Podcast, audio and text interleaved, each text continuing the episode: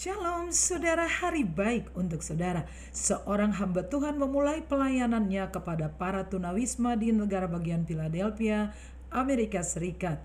Ia memperkenalkan mereka kepada Yesus Kristus sebagai juru selamat Melatih mereka di dalam doa dan berpuasa mereka dilatih dengan berbagai-bagai keterampilan. Finally, mereka menciptakan berbagai temuan, mulai dari mainan anak-anak sampai peralatan rumah tangga. Saat kisah ini diturunkan, mereka sedikitnya telah memiliki 70 hak paten.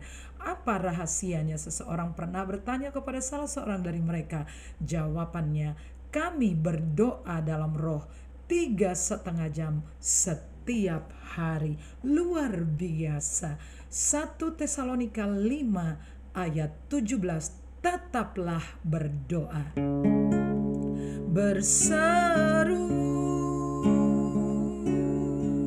dan memanggil namanya berdoa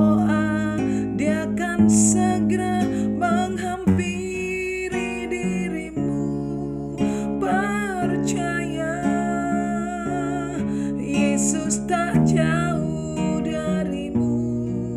Yesus hanya sejauh doa. Selamat beraktivitas dan Tuhan memberkati saudara